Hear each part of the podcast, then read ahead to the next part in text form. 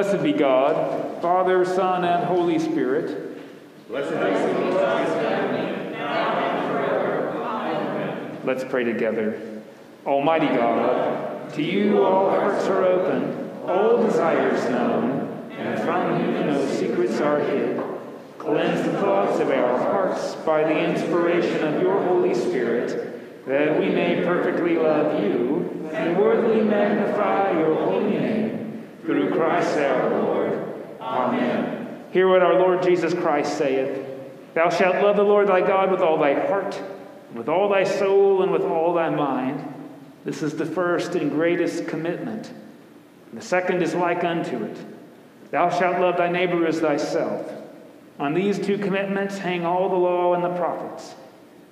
Holy God, holy and mighty, holy immortal one, have compassion upon us. The Lord be with you. Let us pray. Almighty God, whose Son, our Savior Jesus Christ, is the light of the world, grant that thy people, illumined by thy word and sacraments, may shine with the radiance of Christ's glory, that he may be known, worshiped, and obeyed to the ends of the earth. Through the same Jesus Christ our Lord, who with thee and the Holy Spirit liveth and reigneth, one God now and forever. Amen. As you're being seated, our children are invited to Children's Church in the back with Mr. Alex.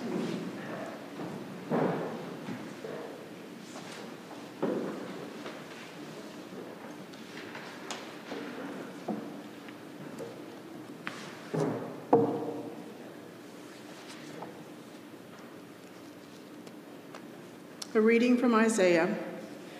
For Zion's sake, I will not keep silent, and for Jerusalem's sake, I will not rest, until her vindication shines out like the dawn, and her salvation like a burning torch.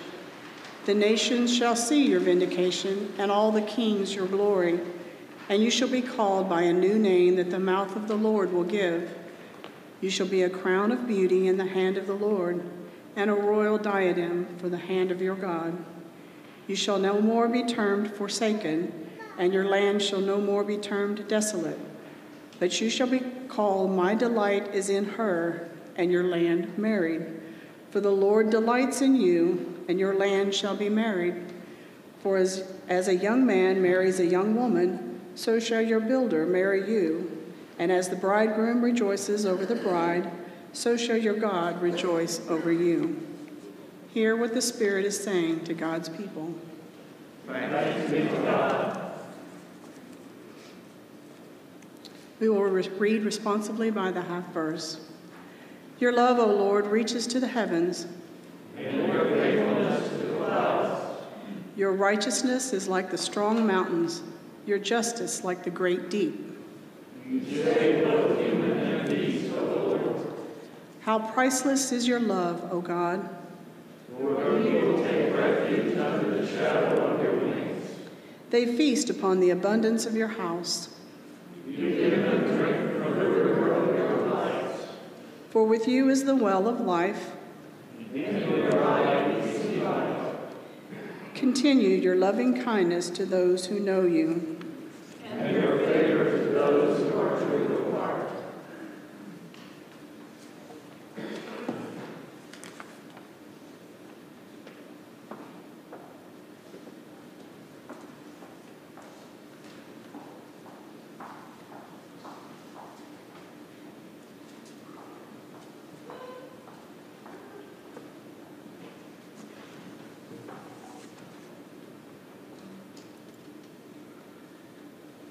A reading from 1 Corinthians. Now, concerning spiritual gifts, brothers and sisters, I do not want you to be uninformed.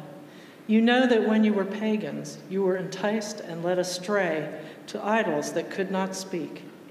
Therefore, I want you to understand that no one is speaking by the Spirit of God ever says, Let Jesus be cursed, and no one can say, Jesus is Lord, except by the Holy Spirit. Now there are varieties of gifts, but the same Spirit. And there are varieties of services, but the same Lord. And there are varieties of activities, but it is the same God who activates all of them in everyone. To each is given the manifestation of the Spirit for the common good. To one is given through the Spirit the utterance of wisdom, and to another the utterance of knowledge according to the same Spirit. To another, faith by the same Spirit. To another, gifts of healing by the one Spirit. To another, the working of miracles. To another, prophecy. To another, discernment of spirits. To another, various kinds of tongues. To another, the interpretation of tongues. All these are activated by one and the same Spirit, who allots to each one individually just as the Spirit chooses. Hear what the Spirit is saying to God's people. Thanks be to God.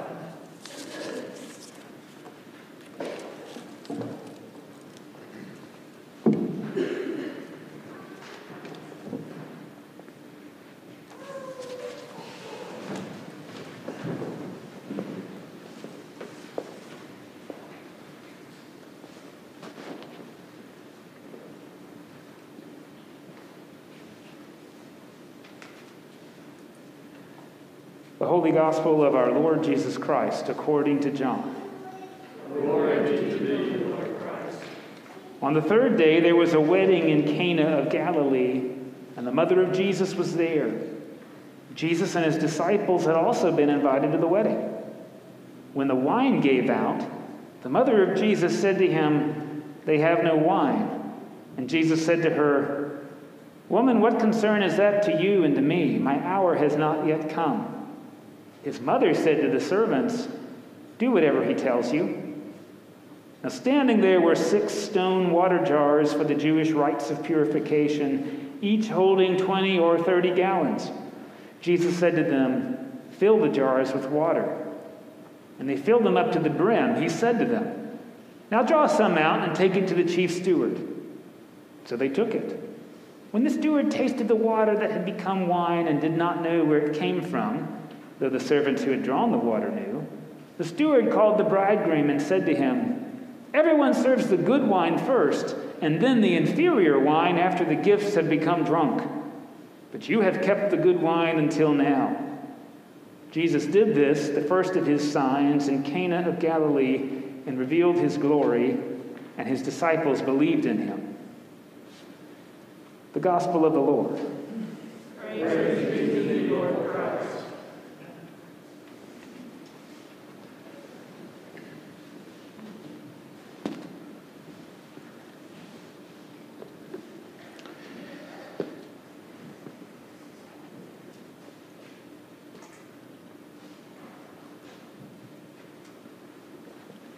Please be seated.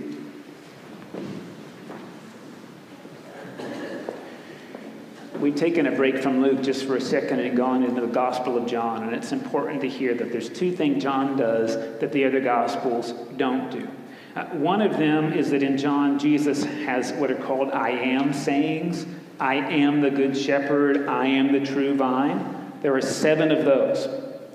And the other thing John does is has seven signs and each sign uh, is supposed to not, we're not supposed to get sort of uh, stuck on the fact pattern. They're supposed to inaugurate the light of God that's present in the world. And so, uh, what John's doing here is not telling you that one of Jesus' most influential things was to change H2O into wine. If we read it at the surface level, I'm afraid we're missing the sign.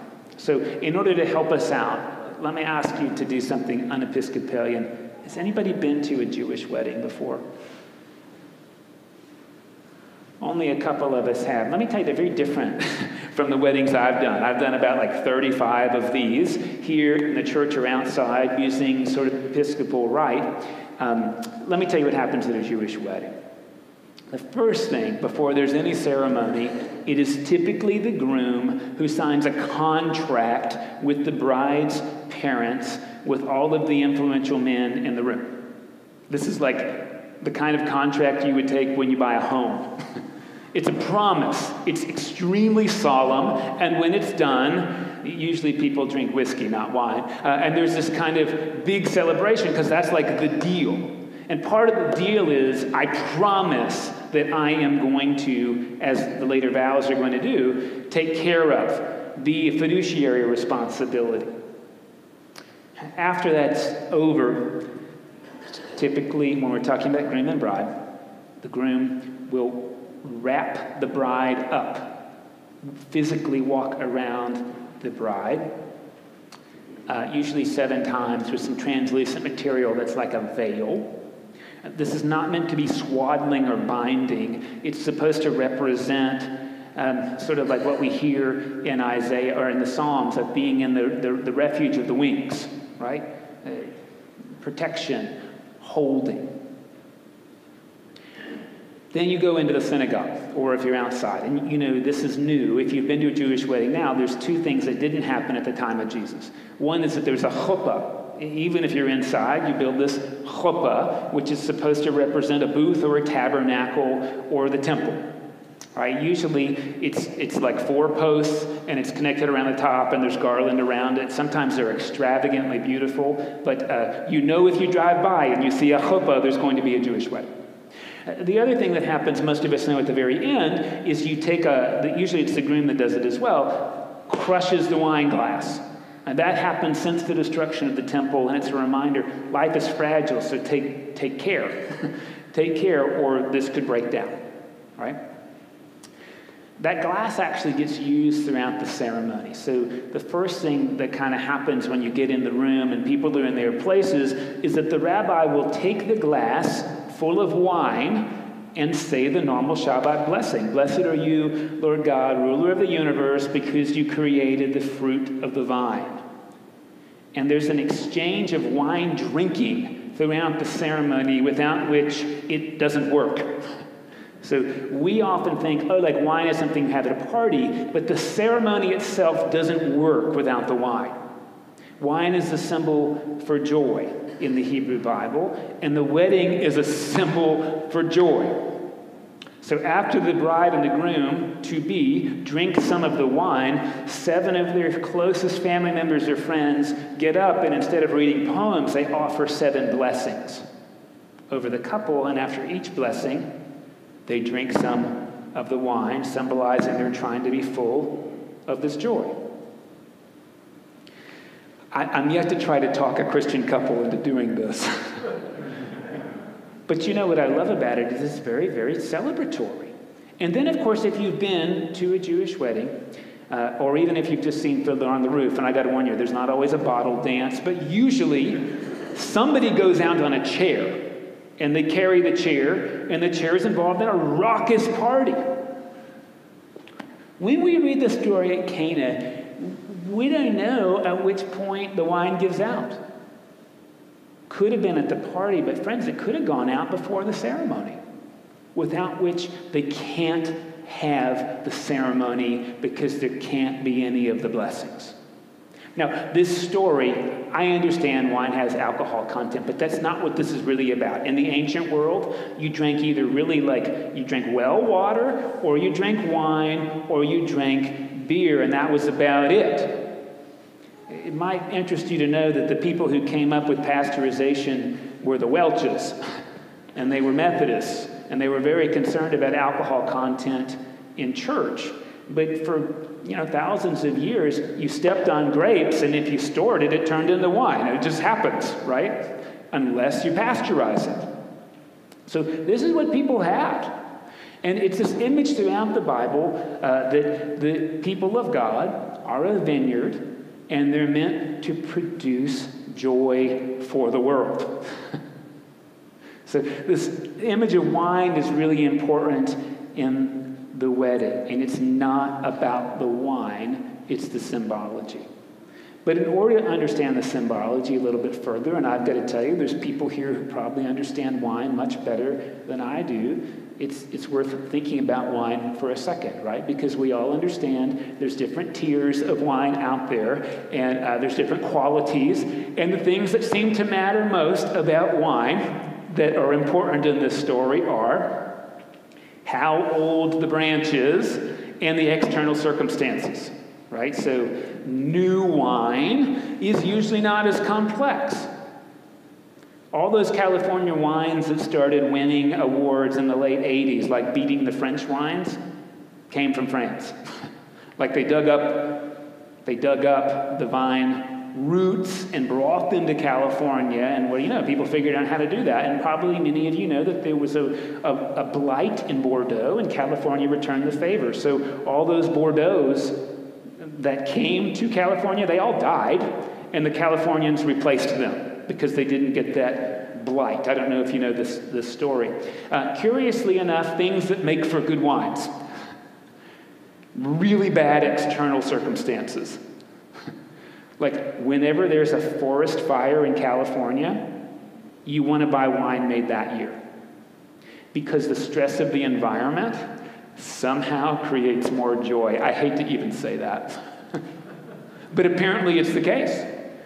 Talk to any vintner out there, and they will tell you when there's a forest fire, if the grapes survive, that's going to be a good year. Because when it's tough, they do some extra investment in the fruit. So, tradition is helpful. Oddly enough, stress is helpful.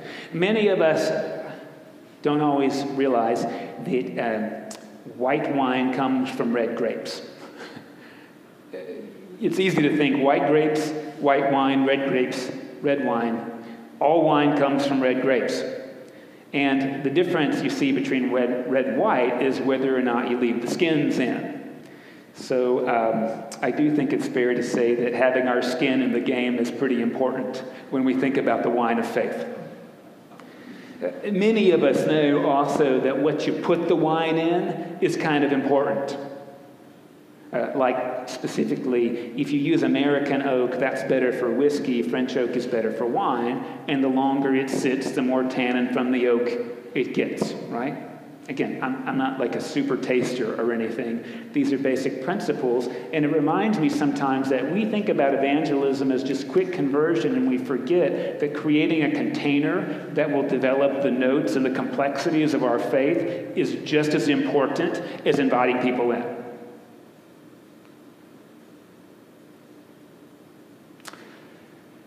So, I do want to say that the container that we try to create needs to hold us well and needs to develop not just cheap wine.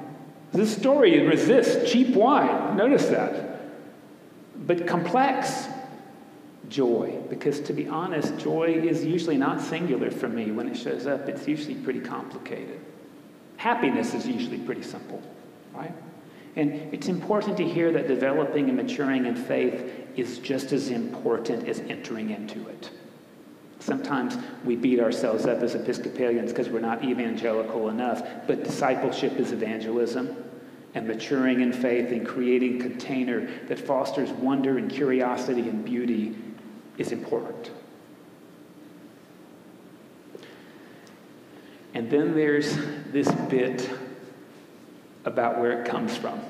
And this, I think, is the real sign Jesus does. And uh, I'm going to have to do a lot of like nuancing here because it seems a little bit difficult. Remember last week when I talked about baptism, if you were here, or even if you weren't, there was this practice in Judaism uh, of sort of washing off residues that just may not have had like real health effects, but they just felt unhealthy in your gut or in your spirit. Like, I touched a dead body and I want to wash that residue off. Or I menstruated, or I touched somebody who was menstruation, who was menstruating, I need to wash that off. And I told you there was a Jewish practice of getting into a ritual bath called a mikvah. And those were either uh, actual pools that were fed by rainwater, or they were like 50 gallon drums. Well, I don't know if you noticed in the story, uh, there's these couple of really big jars that hold water for ritual purification. And I know what you might be thinking. Well, Mike, it says they only hold 20 to 30 gallons. Well, that's because when you get in, some of it's going to come out, right? So you don't want to fill it to the brink. When you get in the thing, it would all come out. So it holds 20 or 30 gallons, and then when you get in, you displace it up to the rim. Jesus uses a bathtub. a dirty bathtub. It's really important to hear this. That water for ritual immersion did not go through an RO filter. it wasn't bleached after people got out. It was drained and refilled. They understood that the water wasn't antiseptic, it was representative. And Jesus tells the steward, like something a middle, this sounds like a middle school prank when you first start to read it. Fill the dirty bathtub and scoop some out and give it to the steward, and let's see what happens. if you don't read it that way, you're missing the, what's happening here. Back in the 80s, there were this like terrible things that went out, maybe even in the 90s too, like worst pickup lines. Hey baby, you're so drink so sweet I could drink your bath water. Please do not drink somebody's bath water. Jesus gives bath water to the steward, and it's the best wine of the whole party. And how it is that God is able to take my shame and turn it into joy for the world, I'll never understand, but that's the sign here. God can take the things we're ashamed of and build joy, not only in the immediate community, but the rest of the world. Now, I have to say, some nuancing. That doesn't mean God causes bad things to happen to us. The assurance of our faith, as I memorized when I was about five years old, Romans 8:28, is that in all things God works for the good of those who love God. Right? Better translation, in all things God is able to work to the good of those who love God. God is able. So I've got to tell you, I don't believe that God is like the Greek fates and makes everything happen to you that's ever happened. I don't believe in that. What I trust is no matter what happens to me, whether I made a bad choice or somebody else did, God is somehow able, somehow able to turn even the worst into joy for the world. The question is can I trust it? And am I willing to join it? A lot of the times the answer is no. This story is one of Jesus' seven signs because it's that significant that God can transform our shame into joy. Doesn't mean God will do it. Doesn't mean God causes shame to happen to us. Means God can transform. Uh, this, I think, is an interesting bit when we think about what's happening at this wedding. It represents two people, but you see, it also represents the whole rest of the community. Like, I'm really sure, actually, that the wedding I had was as much for everybody else as it was for us. We needed that rite of passage. By the way, I would tell you the same thing is true about baptism. It's as much for everybody else as it is for the person getting wet. This is a community event, and don't you see, if the joy gives out, it won't work. It won't work for the couple, it won't work for the community. It's just as important that the two people say all of their vows, and everybody else out says, We'll do everything in our power to support you. If we say, Hey, hey, that's your decision, guys, you're on your own, what kind of wedding is that? Not a joyful one, because the truth is, if you've been married for more than two years, you needed somebody else. I mean, that's my experience, anyway. What I didn't hear in church that's important to hear is being married is hard. And it takes a lot of work. And even though we put work in, we don't always get joy every time out of it. But if we continue to work, what I'm amazed to find in my own relationship with my spouse is some of the things I've done before meeting her or since meeting her that I'm ashamed of. She's able to love me even more. Now, that's the transforming power of God in a human relationship. So imagine how much bigger it is when God's directly involved. Uh, this story is about that. And sometimes I think we forget when we read this passage from Paul, you know, that this is meant to be a representative list, not a comprehensive one. So I grew up in a church that said, aha, look, there's seven spiritual gifts, and let's take a personality profile to figure out which one you have, and then you can leverage that one you've got. I don't want to say that that's wrong. I just want to say it's myopic because the truth is, you have no gifts. God has all of them. And God will use them however God pleases. And to be honest, there's times in my life where a gift shows up that I did not have possession of, and then it leaves me when it's over. And this list forgets some of the most important gifts I've ever seen in ministry, like the spiritual gift of being able to say no. I rarely have that gift, but let me tell you if you sit on something called the Commission on Ministry and people come before you and say, I'd like to be ordained to, to the clergy, you need somebody on that committee that can say no. That might be the only thing they can do, but they can say no. I'm conflict averse. I like to say maybe or later or, uh, oh, I guess you've come this far. We need people with the gift of no. We need people with the spiritual gift of throwing a shrimp boil or maybe a crawfish boil. Some people don't like to be on the altar guild. Here's good news you don't have to be. God has lots of gifts in mind. And you know, if you've never had soul food, I mean food that nourished both your body and your spirit, I feel sorry for you. I don't make, that's not my gift. I cook food. But there are people with the spiritual gift of making food that nourishes your entire person. The Spirit gives that gift and it builds up joy in the world. Some people have the spiritual gift of being so thorough that even granular details are exciting for them. That is not my gift. And the Spirit gives it to build us up. You see, I think Paul thought he was inviting people into considering ways in which the Spirit moves, not limiting that. This is what it takes to make joy in the world. All kinds of gifts, all kinds that we offer up and say, God, you can do more than we can ask or understand through these gifts.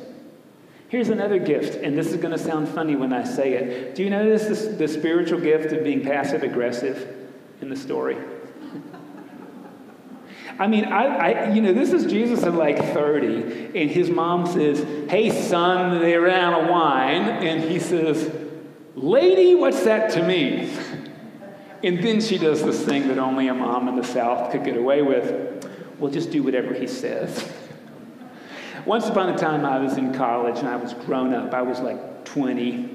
And I'd packed my car. I was going the next day. I knew how I lived. And I was taking two towels with me one that I could use. And then, you know, when I needed to wash it, I'd have another one.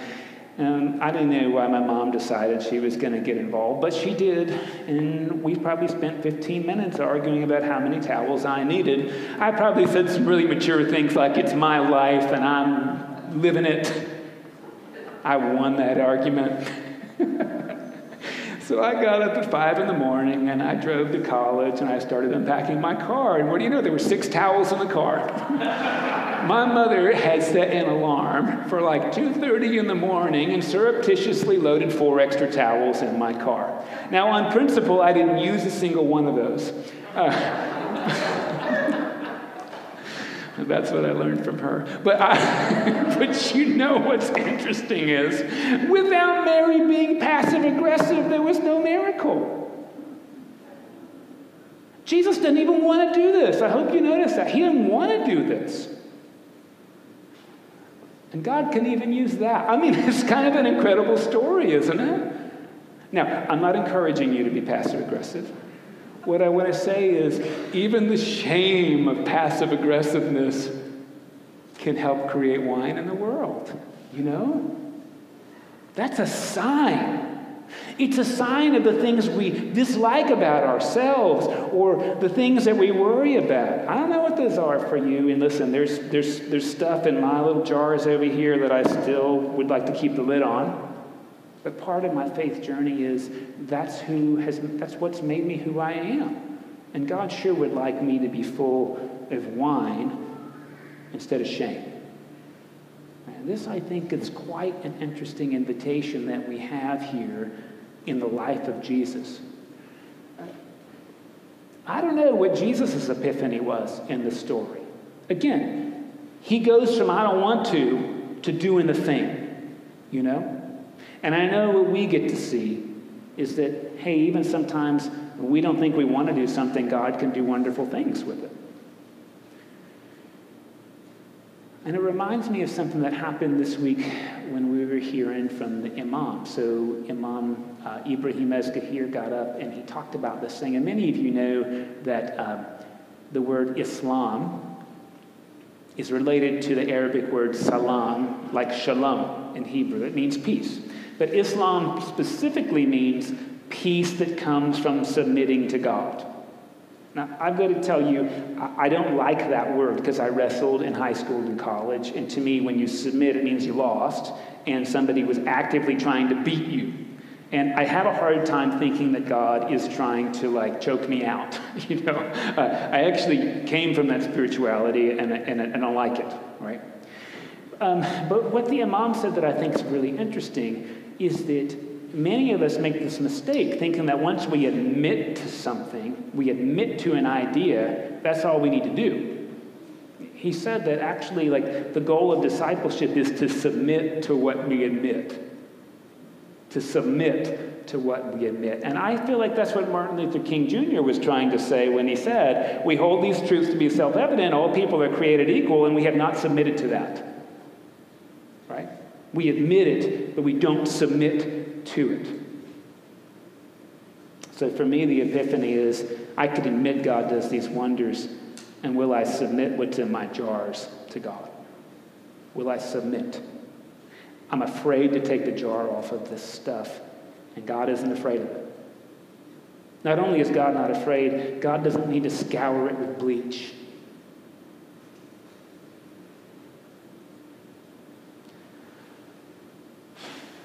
What I know is that we could use a lot more joy in the world. And I, I, want you to hear this. I really am drawn to the Jewish wedding because it says at the center of this relationship, both between two people and their community, is joy. And what this story says is God can make that joy out of things that just don't seem very joyful. I got a lot of growing up to do. And probably when we come back to the story in three years, I'll have a lot more growing up to do. But for this epiphany, I think our invitation is to at least take the lids off our jars.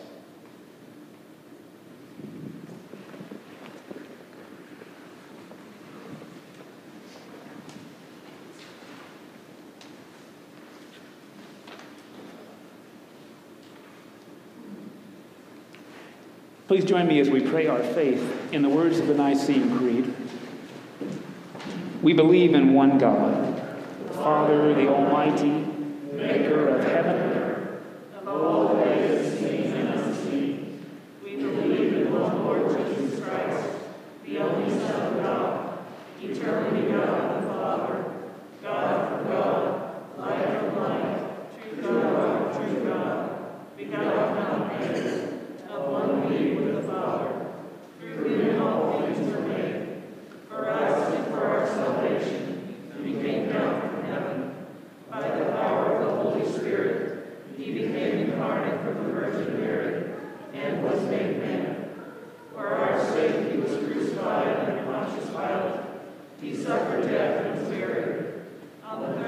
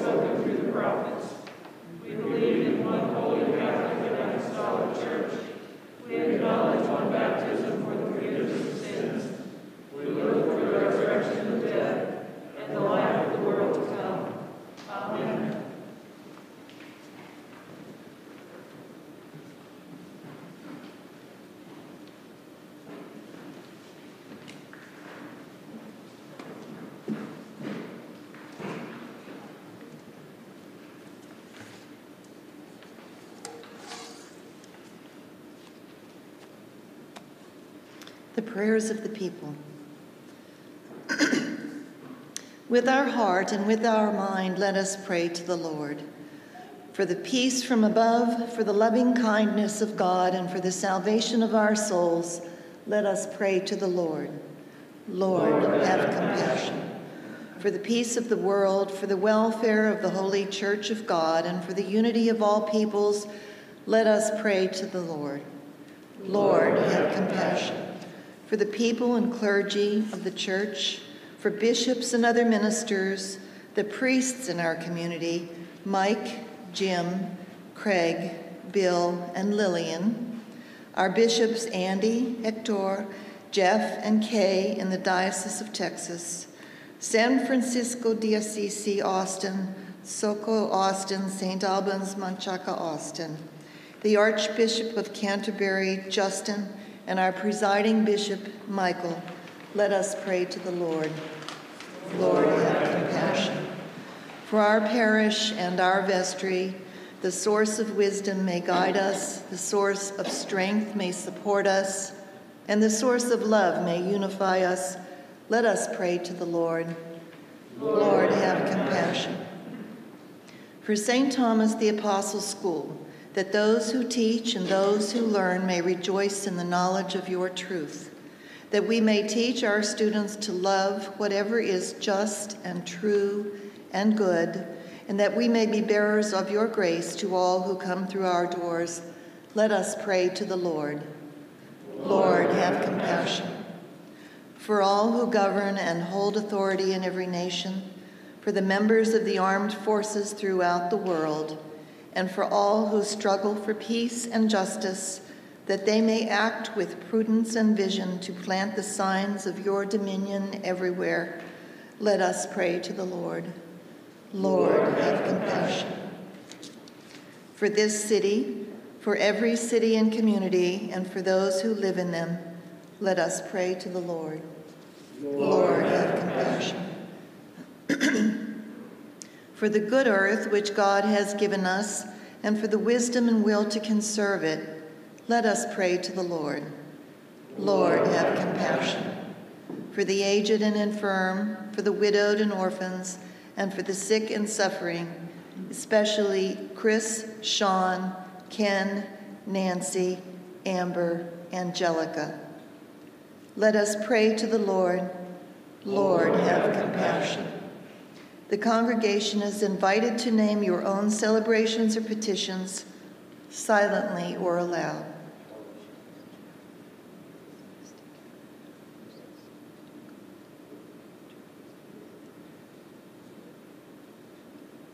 Let us pray to the Lord. Lord, have compassion. For the poor and the oppressed, for the unemployed and the destitute, for prisoners and captives, and for all who remember and care for them, let us pray to the Lord. Lord, have compassion. For all who have died in the hope of resurrection, especially JB, and for all the departed, let us pray to the Lord. Lord, have compassion. For deliverance from all danger, violence, oppression, and degradation, let us pray to the Lord. Lord, have compassion.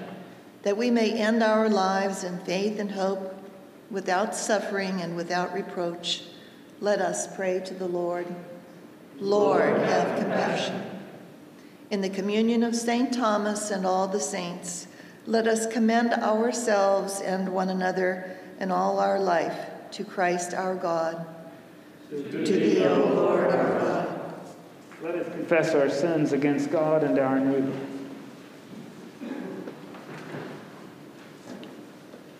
God of all mercy, we confess that we have sinned against you, opposing your will in our lives.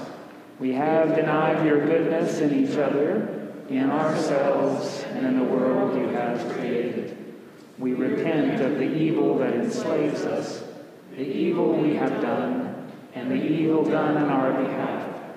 Forgive, restore, and strengthen us through our Savior, Jesus Christ, that we may abide in your love and serve only your will. Amen. Almighty God, have mercy on you. forgive you all your sins through our Lord Jesus Christ, strengthen you in all goodness, and by the power of the Holy Spirit, keep you in eternal life. Amen.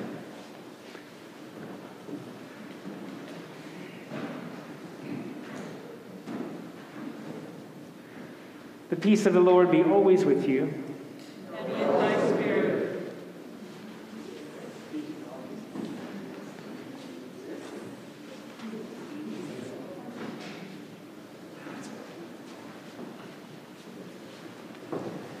Good morning, peace, and thanks for worshiping with us at St. Thomas today. Uh, there's a few announcements uh, that you'll see in your Wednesday uh, midweek mailer, and by all means, let me know if you're not getting that and would like to, but I just want to draw attention to a few of them. Uh, first, uh, on the way out, both to your left and right, you'll see these little brown bags that are decorated with like things like happy holidays and Christmas trees, and inside is a non-perishable meal in case you're ever driving around downtown or Clear Lake and see somebody with a sign that says, like, hungry, anything helps, um, this is something you can look forward to giving out.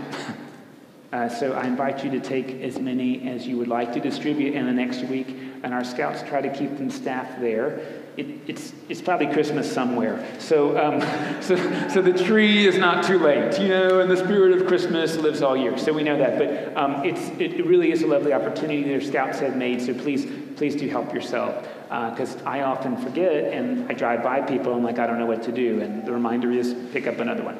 Um, this week, on Thursday, is our third speaker in the Epiphanies of Respect series. Uh, this is Rabbi Stuart Federow, who's going to join us in person here in the sanctuary from 6 to 7 p.m. Uh, you can also stream him on our YouTube channel. Now, our presenters have asked that we not store those videos. If you miss it, I can email it to you. But he'll be here from 6 to 7. And, and Rabbi Federow has really invited us to come with as many questions as we can think of.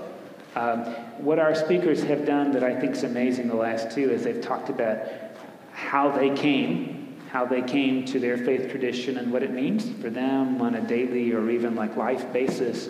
And um, I've been very touched that people were willing to share those things. You know, the mechanics we can often look up online, but to hear, you know, how this enters that part of their brain we call the heart and saturates their life uh, is, has been really lovely. So Rabbi Federow will be here Wednesday, and I want to remind you, he went to Reform Seminary, but he's a rabbi at a conservative synagogue, which means he's like in the middle in the world of Judaism. And in two weeks, Rabbi Matt from Galveston is a Reform rabbi at a Reform synagogue. So we'll, we'll get to hear sort of from the horse's mouths how they, how they express those traditions differently you may wonder why we're having two different rabbis, and it's because unbelievably anti Semitism is on the rise. I, just, I cannot understand it. And so, for us to understand the heart of faith and the way that it guides our Jewish brothers and sisters into deeper, holier living, that's, that's kind of the big order for us this year. So, again, that'll be this Thursday night. This coming Saturday is our next fresh food distribution with the Galveston County Food Bank. So you can show up outside in the parking lot at 7:45. You'll probably want a coat. We'll be done by 10, and usually we serve somewhere between 70 to 90 vehicles representing 365 to 450 persons.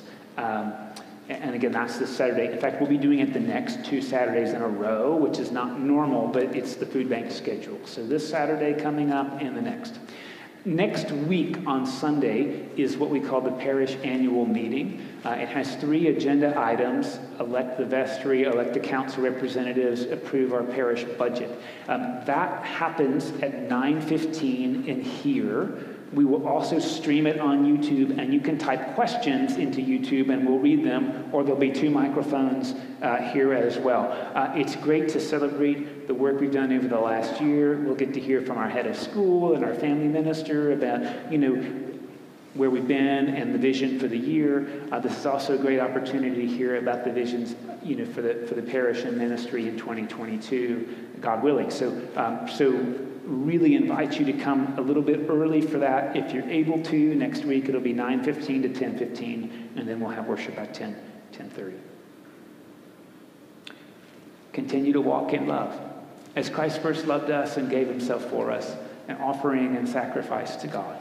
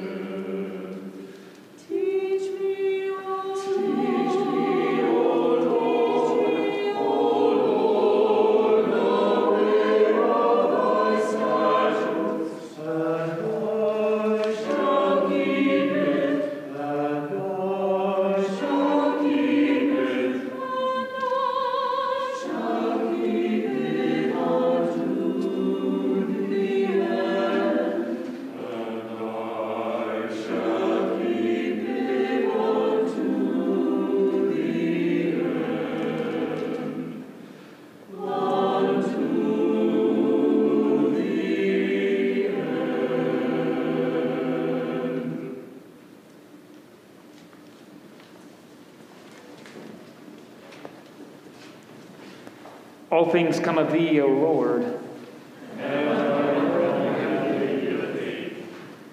This is the table not of the church, but of Jesus Christ.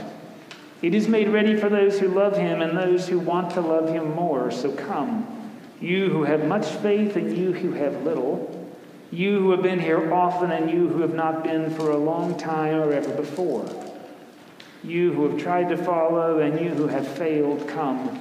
Not because the church invites you, it is Christ. And he invites you to meet him here. The Lord be with you.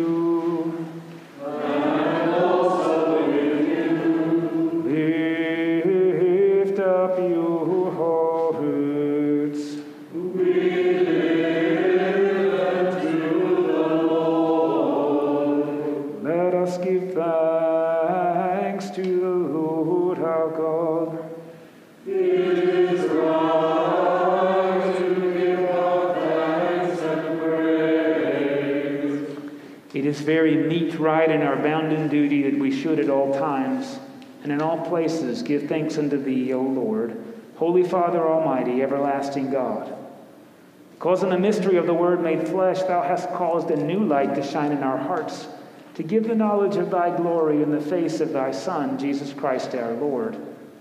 Therefore, with angels and archangels and with all the company of heaven, we laud and magnify thy glorious name, evermore praising thee and saying, Holy, holy, holy Lord, God of power and might, heaven and earth are full of your glory. Hosanna in the highest. Blessed is he who comes in the name of the Lord. Hosanna in the highest. All glory be to thee, O Lord our God, for that thou didst create heaven and earth, and didst make us in thine own image.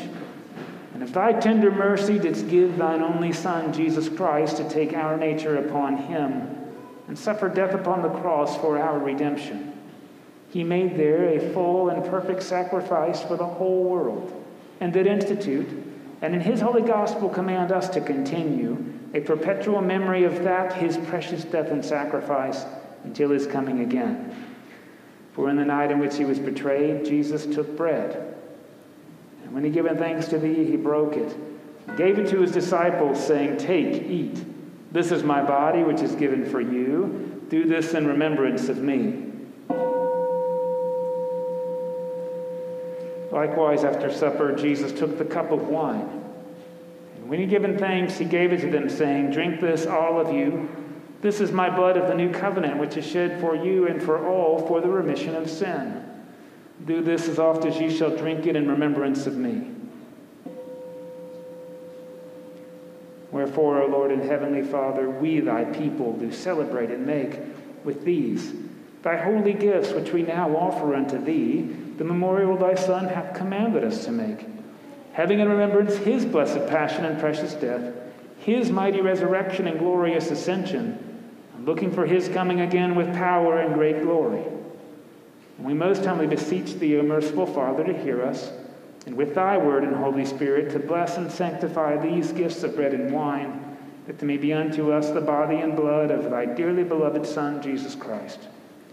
And we earnestly desire thy fatherly goodness to accept this, our sacrifice of praise and thanksgiving, whereby we offer and present unto thee, O Lord, ourselves, our souls and bodies.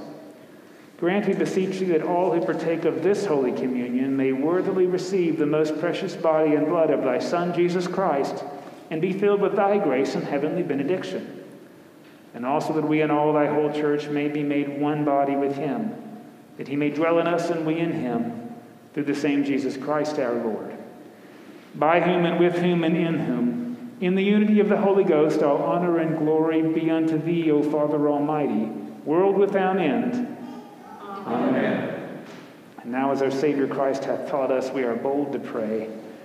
Our Father, who art in heaven, hallowed be thy name. Thy kingdom come, thy will be done on earth as it is in heaven. Give us this day our daily bread, and forgive us our trespasses, as we forgive those who trespass against us. And lead us not into temptation, but deliver us from evil. For thine is the kingdom, and the power, and the glory, forever and ever. Amen. Alleluia, Christ our Passover is sacrificed for us. Therefore, let us be Alleluia. These are the gifts of God for you, the people of God. Feed on them in your hearts by faith and with thanksgiving.